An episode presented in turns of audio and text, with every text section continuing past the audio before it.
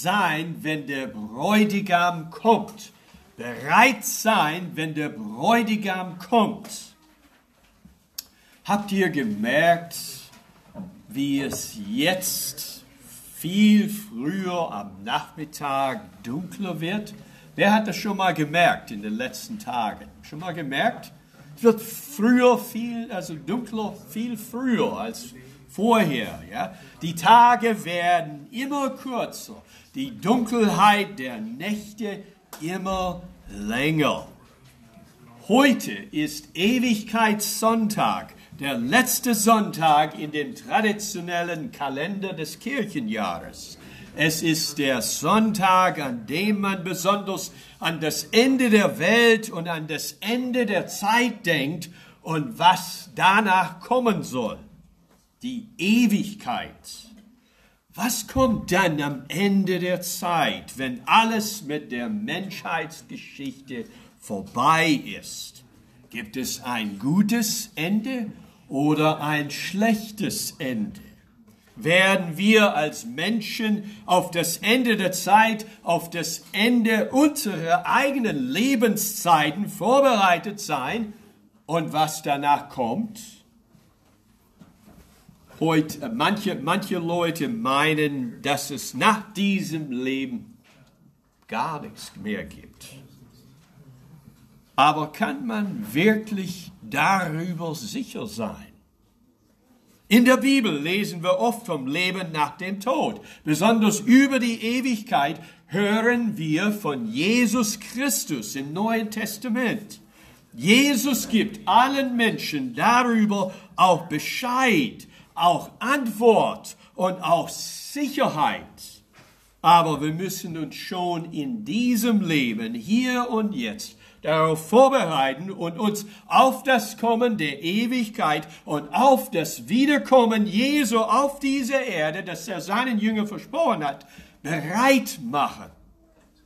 Ein Höhepunkt des Jahres 1995. Wer war äh, schon da im Jahr 1995? Nicht alle Leute waren da, ein paar Leute waren vielleicht nicht da. Ich meine, auf Planeten Erde äh, wart ihr vielleicht nicht da im Jahr 1995. Aber ein Höhepunkt für mich persönlich, und äh, Jan, du weißt, äh, wo ich war 1995, also ein Höhepunkt da war dabei, auch in der koreanischen Gemeinde zu sein. Und Jan unter einigen Leuten, äh, koreanische Jugendliche und Kinder zu unterrichten in Englisch. Ich freue mich, dass Jan da ist heute. Aber ein Höhepunkt, Jan, für mich im Jahr, persönlich im Jahr 1995 war die Hochzeit nicht meine eigene, schade, ja, noch nicht, aber die Hochzeit von Jürgen, einem meiner Hausgenossen damals in meinem WG, in meiner WG, im Sommer 1995. Jürgens Hochzeit war eine große Sache. Hochzeiten sind immer etwas Besonderes. Aber bei Jürgens Hochzeit gab es Besonderes, Gutes, Leckeres, feines Essen. Kuchen, unmögliche Zahl, also große Zahl von Kuchen und Auswahl, Getränke und sehr gute Gesellschaft. Ich habe mich so mit einem neuen äh, Promovierten, also Doktoranden, so mich unterhalten über Theologie und über Wissenschaft und so, und das war gute Gesellschaft. Ich habe diese Hochzeit als geehrter Gast, als einer seiner vier WG-Brüder damals besonders genossen. Nun, es gibt vieles, was bei Hochzeiten auch schiefgehen kann. Selbst Jesus ging einmal auf eine Hochzeit, wo es ganz Peinliches passiert ist. Wisst ihr, kennt ihr die Geschichte? Der Wein ging aus. Der Wein für die Gäste ist ausgegangen. Peinlich. Doch Jesus benutzte dieses Thema Hochzeit einige Male an seine Lehrer, an seinen Jüngern und sie über die Ewigkeit und über die Wahrheit seines Reichs zu lehren. Unser Predigtext heute in Matthäus 25 ist auch dafür ein sehr gutes Beispiel. Nämlich die Frage, was muss man machen, dass man das wichtigste Teil oder was ist es? Das wichtigste Teil oder den wichtigsten Teil der Hochzeit nicht verpasst. Was muss man machen, damit der Mann das wichtigste Teil oder den wichtigsten Teil der Hochzeit nicht verpasst? Für mich als Kind war das wichtigste Teil der amerikanischen Hochzeit nicht der Kuss sozusagen, den der Bräutigam der Braut am Schluss der Trauung in der Kirche immer gab, bevor sie aus dem Gottesdienstraum hinausgingen. Aber für viele Mädchen war dies immer das Wichtigste, der Kuss. Oh, Mädchen, ja, Mädchen, ja. Für mich aber als kleiner Junge war das wichtigste Teil der Hochzeit immer die Verabschiedung des Brautpaars von der Kirche ganz am Ende, bevor das Brautpaar mit dem Auto von der Kirche in die Flitterwoche wegfuhr. Also, im Gegensatz zu deutschen Hochzeiten ging man nach dem Gottesdienst im, im Gottesdienstraum in den Gemeinschaftssaal und Gemeinschaftsraum, wo man so im etwa nur um eine Stunde die Hochzeitsgäste beim Kaffee und Kuchenempfang begrüßte und sich kurz unterhielt. Aber zum Schluss machte das Brautpaar sich auf den Weg aus der Kirche, um in ihren Wagen einzusteigen und dann schnellstens in die Flitterwoche wegzufahren. Ach, Gott sei Dank. Doch am Ausgang der Kirche versammelte sich das ganze Hochzeitspublikum, wo jeder dann am Ausgangs äh, der Kirche, jeder dann eine Handvoll Reiskerner oder Vogelsamen nahm und es auf das Brautpaar geworfen hat, geworfen hat beim Rausgehen, bevor sie in ihr Auto einstiegen und in die Flitterwoche wegfuhren. Für mich als kleiner Junge war diese Gelegenheit, das Brautpaar zu bewerfen. Das wichtigste Teil der Hochzeit überhaupt. Und wenn man diesen Moment aus irgendeinem Grund verpasste, dann war die ganze Sache umsonst. So denken halt Kinder. Nun, waren die Hochzeitsbräuche in Israel damals, vor 2000 Jahren unter den Juden, ganz anders als die unseren heute.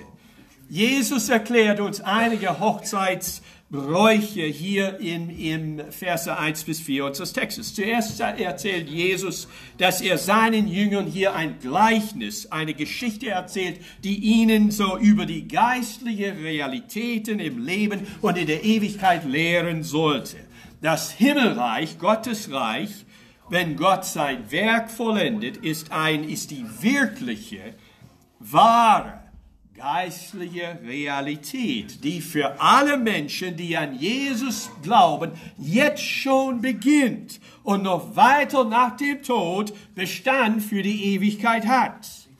Das Himmelreich ist das echte, wahre Leben, was Gott den Menschen in Jesus gibt, wenn sie an ihn glauben, ein Leben, das jetzt schon auf Erden beginnt und nach dem Tod ewig weitergeht.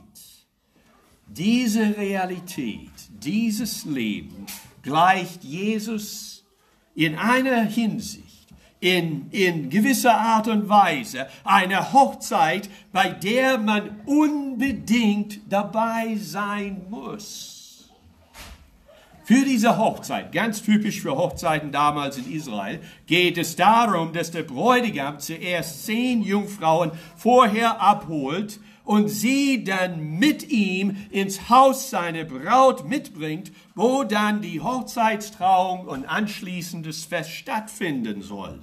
Hintergrund ist vielleicht Psalm 45, was wir vorhin gelesen haben, äh, auch besonders Vers 15 in dem Text. In diesem Gleichnis geht es Jesus darum, die Aufgabe der zehn Jungfrauen bei der Hochzeit zu betonen. Die Aufgabe dieser zehn Jungfrauen ist es nämlich, den letzten Weg des Bräutigams zu begleiten, so ähnlich wie mein Beispiel vorhin. Reis bewerfen oder mit Vogelsamen bewerfen, den letzten Weg des Bräutigams zu begleiten, wenn er in das Haus der Braut äh, kommt, wo die Hochzeit und dann die Feier dann stattfindet, im Haus der Braut.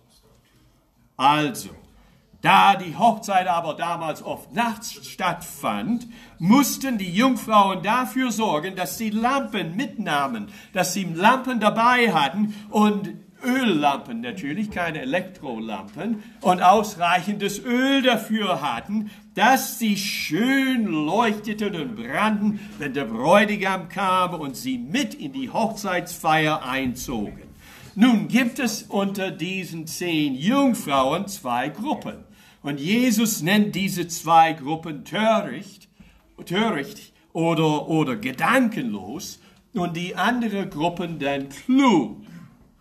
Alle zehn Jungfrauen hier warten zwar auf die Ankunft des Bräutigams, um mit ihm in die Hochzeit zu gehen. Aber was ist der Unterschied? Was ist der Unterschied? Die Gedankenlosen, die Törichten, die nehmen nur ihre mit Öl gefüllten Lampen mit zur Hochzeit. Nur die mit Öl gefüllten Lampen zur Hochzeit. Aber sie nehmen kein zusätzliches Öl, Vorrat mit. Vielleicht haben sie schon einiges Öl noch in ihren Lampen von der letzten Hochzeit drin und sie rechnen damit, dass es für diese Hochzeit noch ausreicht, bis der Bräutigam sowieso bald kommt. Auf jeden Fall aber ist kein Öl mehr da, wenn sie es benötigen. Die Klugen aber dagegen sind deshalb klüger, weil sie zusätzliches Öl in ihren Gefäßen samt ihren Lampen mit zur Hochzeit nehmen.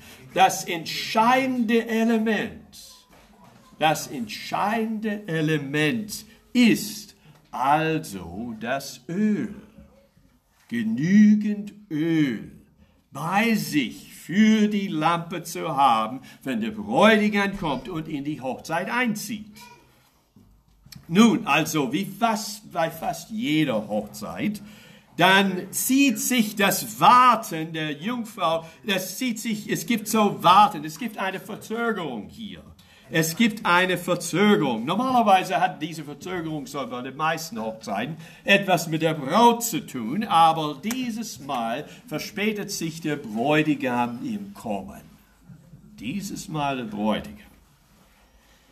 War so eine Verzögerung bei Hochzeiten damals so üblich wie vielleicht bei uns oder war das etwas Außergewöhnliches? Darüber kann man vielleicht nur spekulieren. Aber auf jeden Fall zieht das Warten der Jungfrauen auf den Bräutigam nur in, in die Länge und man sich bei solch später Stunden danach vorstellen, wie das man sich vorstellen kann, schliefen alle Jungfrauen dann ein. Alle Jungfrauen, sowohl die Klugen mit dem Öl als auch die Gedankenlosen ohne Öl, schlummern schlafen ein. Alle schlummern, gar keine bleibt wach, um auf den Bräutigam zu warten. Aber die Jungfrauen alle werden in dieser Geschichte nicht dafür getadelt.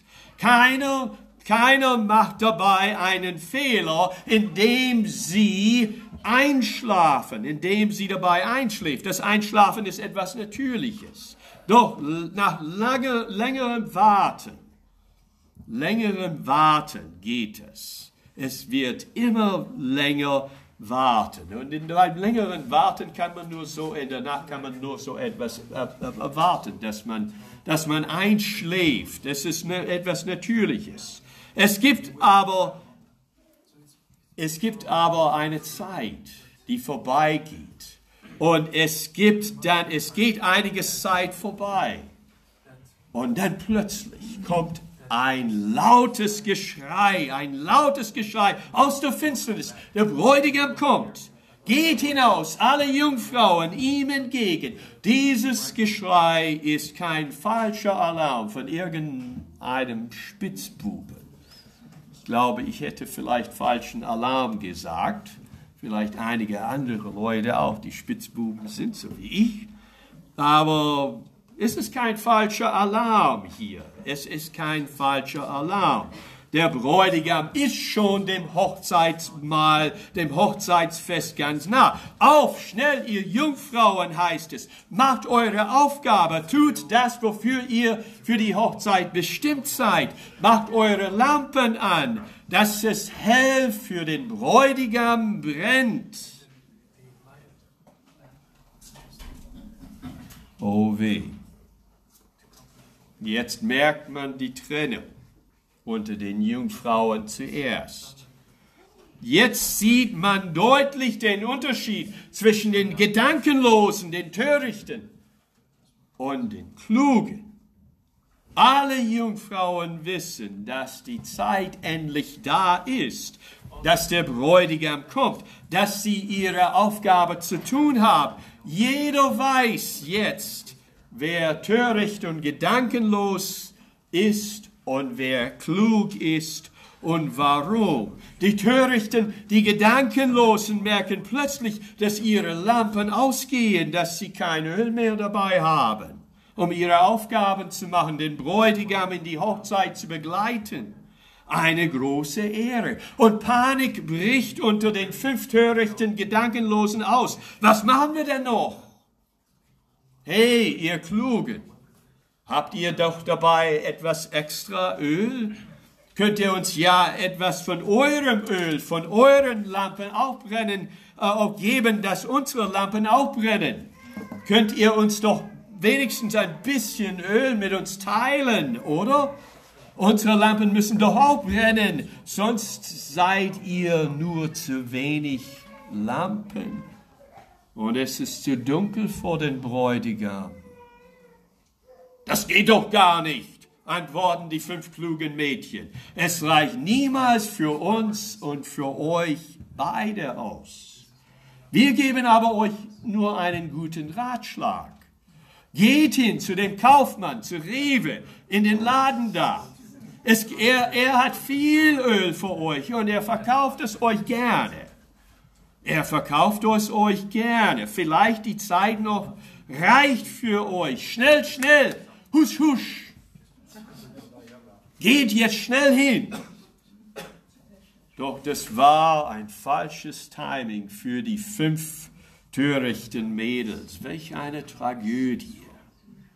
Gerade nachdem die fünf törichten Jungfrauen weggegangen sind, es ist nicht so nah wie Rebe, um sich das nötige Öl zu kaufen, dann, ausgerechnet dann, kam der Bräutigam und zieht in das Hochzeitshaus ein.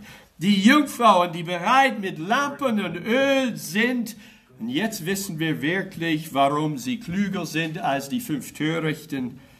Sie gehen mit dem Bräutigam in die Hochzeitsfeier mit hinein.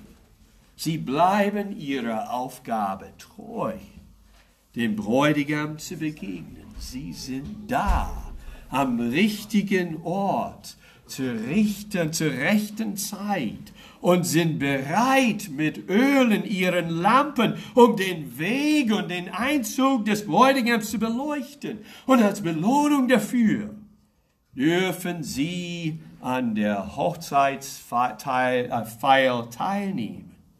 Und dies ist so etwas, was man nie, nie im Leben verpassen darf. Sie ist das Ereignis des Lebens, die Hochzeit, die höchste Zeit des Lebens. Auf der Hochzeit gibt es lange und schöne Unterhaltung, viel zu essen, viel zu trinken, viel Freude, viel Tanzen, viele schöne Musik, alles, was man sonst im armen, erbärmlichen Alltagsleben mit harter Arbeit, mit viel Not und Mühe sonst nicht viel davon hat. Das ist der Unterschied zwischen unseren Hochzeiten und denen ihre. Und vielleicht Hochzeiten auf der ganzen Erde heute. Die Leute in anderen Kulturen und Ländern können dieses Gleichnis viel, viel deutlicher verstehen. Der Unterschied ist krass. Man muss dabei sein bei dieser Hochzeit. Man darf nicht fehlen, sonst hat man etwas verpasst, versäumt. So etwas wäre eine Schande, eine Blamage, eine Tragödie, wenn man das aus irgendeinem Grund verpassen würde. Und man macht schließlich die Türe zu dem Hochzeitssaal nach dem Einzug des Bräutigams und seine Gäste und die fünf kluge Jungfrauen zu. Aber es kommen noch die fünf törichten Jungfrauen, äh, gedankenlosen äh, Jungfrauen später zur Hochzeit zurück, doch sie fanden nur die Türen vor sich geschlossen und keiner lässt sie hineingehen. Herr, Herr, schreien sie verzweifelt, mach doch bitte für uns auf, auf, für uns auf, denn wir sind auch zur Hochzeit eingeladen. Wir sollen auf, wir müssen ja auch dabei sein. Wir sind auch nur ein bisschen verspätet man müsste uns doch etwas Öl, wir müssen uns doch etwas Öl kaufen. Bitte entschuldige uns bitte, doch habt doch ein bisschen Verständnis und Mitleid. Jeder versäumt doch irgendeinmal irgendetwas. Oder? Doch die tragische Antwort kommt darauf. Ich kenne euch jetzt ganz, ganz gewiss nicht. Wenn ihr nicht bereit bei meiner Ankunft wart, dann seid ihr doch keine eingeladene Gäste. Alle, die dabei sein waren, waren schon rechtzeitig da, als ich kam. Das ist nun das Ende dieser Geschichte. Was ist dabei entscheidend? Warum erzählt Jesus seinen Jüngern kurz vor seinem Tod am Kreuz dieses Gleichnis? Es geht hier nicht um die tragische, eine tragische Hochzeitsgeschichte oder versäumte Vorbereitungen auf eine Hochzeitsfeier an für sich. Es geht hier nicht ums Einschlafen bei der Hochzeitsfeier oder um das Einschlafen im Gottesdienst. Vielmehr geht es um das Leben und um die Zukunft. Das wahre Leben für Jesu Jünger für uns als Hörer und Leser, ja für alle Menschen. Es geht um diese Geschichte, um den Sinn und das Ziel des Lebens, um die Zukunft nach diesem Leben. Es geht um diese Geschichte, um die Zukunft nach diesem Leben. Die Hochzeit repräsentiert, entsteht für das ewige Himmelreich, das Reich Gottes. Jesus ist der Bräutigam, der alle Menschen hineinführt. Manche Menschen sind da schon darauf vorbereitet, andere dagegen nicht. Entscheidend in dieser Geschichte ist auch das Öl, das die Jungfrauen für ihre Lampen halten bis zum Zeitpunkt, wenn der Bräutigam kommt. Manche haben es, manche andere aber nicht. So wird es in der Ewigkeit in Gottes Himmelreich sein. Manche Menschen werden dabei sein, andere werden tragischerweise fehlen.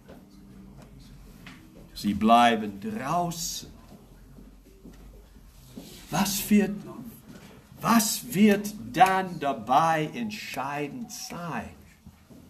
Was wird in der Ewigkeit einige Menschen von den anderen trennen? An dieser Stelle empören sich manche Leute über diese Frage. Nichts, doch nichts, erwidern sie ganz verärgert. Es gibt doch keine Ewigkeit nach dem Tod, behaupten andere. Man, alle, oder sie sagen, alle Menschen werden doch gleich gerettet. Alle Menschen werden doch gleich gerettet sein, meinen sie. Aber Jesus Christus lehrt uns, auch die ganze Bibel lehrt uns Christen etwas ganz anderes. Überall in dem Zusammenhang von unserem Text erklärt Jesus, dass es eines Tages ein Endgericht gibt. Es, gibt ein Endgericht. In Matthäus 12, Vers 36 sagt Jesus ausdrücklich, aber ich sage euch, am Ende des, am Tag des Gerichts werden die Menschen sich verantworten für jedes unnützige, unnütze Wort, das sie gesprochen haben. Paulus bestätigt das im Neuen Testament, in 2. Korinther 5, Vers 10, wenn er schreibt, denn wir alle müssen vor Christus erscheinen, wenn er Gericht hält. Und dann wird jeder Mensch bekommen, was er verdient, je nachdem, ob er in seinem irdischen Leben Gutes tut, Gutes getan hat oder Schlechtes wie alle Jungfrauen, die versuchten, ihre Lampen in Ordnung zu bringen, nachdem sie gehört haben, dass der Bräutigam bald kommen sollte, so wird es am jüngsten Tag sein, wenn alle Menschen, den Lebenden und auch schon Gestorbenen, sich auf dieses Gericht vorzubereiten versuchen werden. Alle werden dann spätestens erkennen, dass es doch noch, doch noch ein Endgericht gibt, auf das sie sich einzustellen haben und vor dem sie sich vorstellen müssen.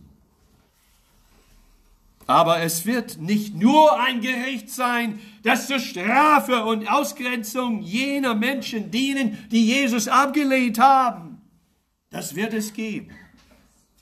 Sondern es wird auch nach dem Gericht eine ewige Freude geben wie eine ewige Hochzeitsfeier, wie besser als Jürgens Hochzeit, besser als meine eigene Hochzeit, besser als eure Hochzeiten, wo es keinen Mangel gibt, wo es keine Sorgen mehr geben wird, wo es keine Fehler mehr gibt, wo man ewig mit Gott und Jesus Christus mit allen anderen Menschen zusammenleben wird, die sich auch darauf vorbereitet haben.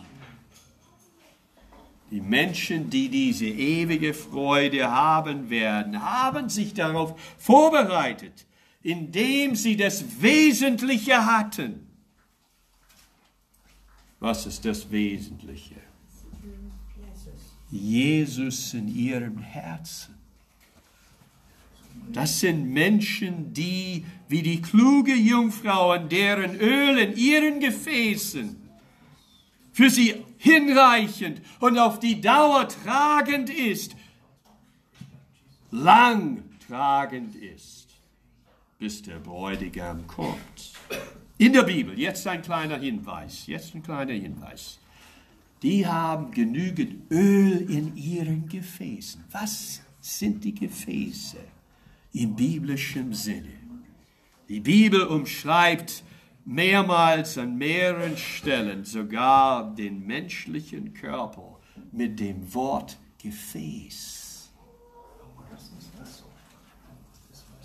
Sie haben genügend Öl in ihren Gefäßen, hinreichend, was auf die Dauer tragend ist, lang, bis der Bräutigam kommt.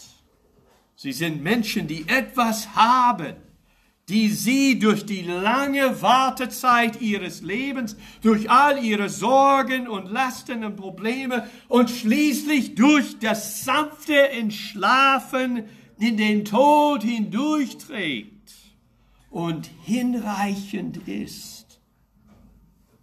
Das Öl in, dieses, in diesem Gleichnis ist der Kontakt zum Bräutigam die Hoffnung und feste Zuversicht, dass Jesus als Bräutigam eines Tages doch kommen wird und sie in die Ewigkeit mit wegbringen wird. Dieses feste Vertrauen und Zuversicht, diesen Glauben schenkt uns Jesus Christus persönlich durch seinen Heiligen Geist. Im Alten Testament steht das Öl als Symbol des, für, das, für den Heiligen Geist, der Gottes Volk immer wieder versorgt und mit Kraft für Gottes Werk ausrüstet. Es gibt ein paar interessante Geschichten im Alten Testament. Wir haben nicht Zeit, sie zu lesen, aber ich verweise nur kurz darauf. In äh, 1. Könige 17, Prophet Elia. Es gibt zu wenig Öl bei, im Haus einer Witwe. Zu wenig Öl aber das Öl jeden Tag wird ausgegossen. Und es gibt jeden Tag noch mehr Öl.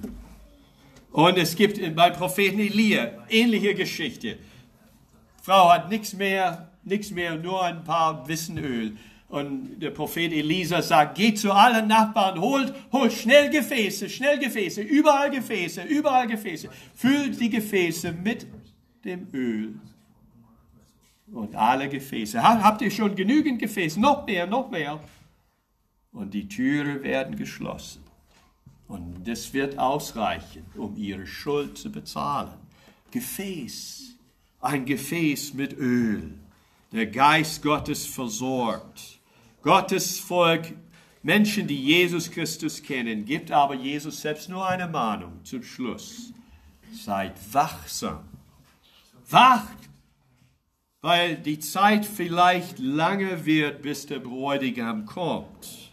Das Öl steht gefährdet auszugehen.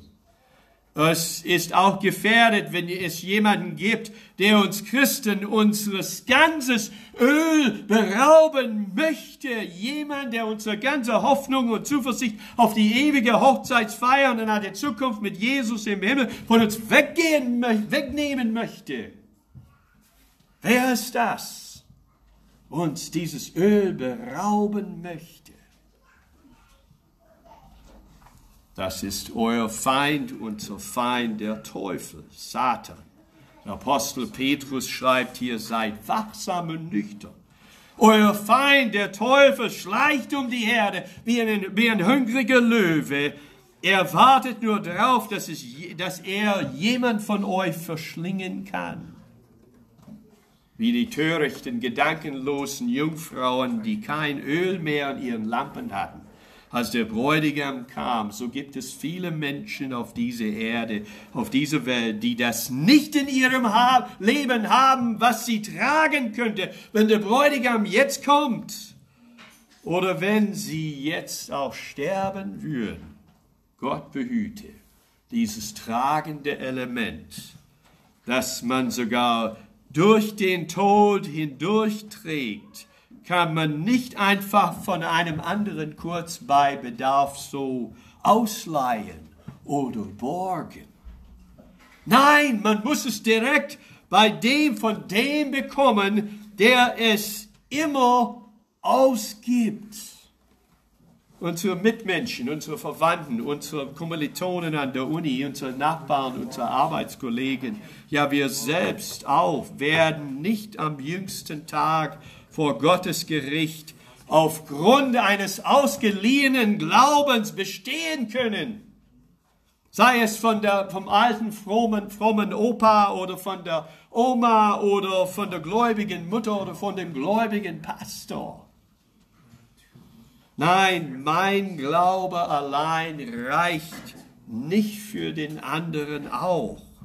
Der andere muss ihn auch für sich selber haben. Was können auch Leute machen, die dieses tragende Element momentan in ihrem Herzen nicht haben? Der Bräutigam ist noch, ja noch nicht da. Die Zeit seines Kommens, auch wenn sie sogar noch heute oder morgen sein könnte, steht noch aus. Zeit gibt es noch, Öl zu kaufen, das tragende Element zu bekommen. Der Laden hat sogar noch offen. Man kann es noch bekommen, wenn man braucht, was man braucht, das tragende Element für das Leben, das tragende Element für die Ewigkeit. Nun, wir Christen haben in Jesus Christus, in dem Heiligen Geist, das Öl für unsere Lampen. Wir haben bereits das, was uns im Leben und für die Ewigkeit und in die Ewigkeit hindurchträgt. Aber sind wir wach und mutig und bereit genug dazu, das anderen Menschen zu sagen, was sie für sich brauchen, was wir auch schon haben, das Öl für die Lampen und für die Ewigkeit, das tragende Element. Es war ja eine große Tragödie in dieser Geschichte, als die törichten, gedankenlosen Jungfrauen zu spät mit ihrem Öl zur Hochzeitsfeier zurückkamen und die Türen fest verschlossen vor sich fanden. Es wird die größte Tragödie in der Ewigkeit, in Ewigkeit für manche Menschen sein, wenn sie es schließlich entdecken, dass bei ihnen das tragende Element für ihr Leben in der Ewigkeit fehlt. Allein Vertrauen auf Jesus Christus als Retter für ihre und unsere Sünden. Aber das muss nicht so sein. Es muss nicht so enden. Wollen wir noch wachen und beten, dass wir diese Menschen hinschicken und auf ihn hinweisen, wo sie, wo all dieses Öl, diese Rettung noch, noch für sich in Jesus bekommen sollen, bekommen können. Gott mache uns wachsam, bereit und mutig dazu, dieses zu tun. Amen. Amen.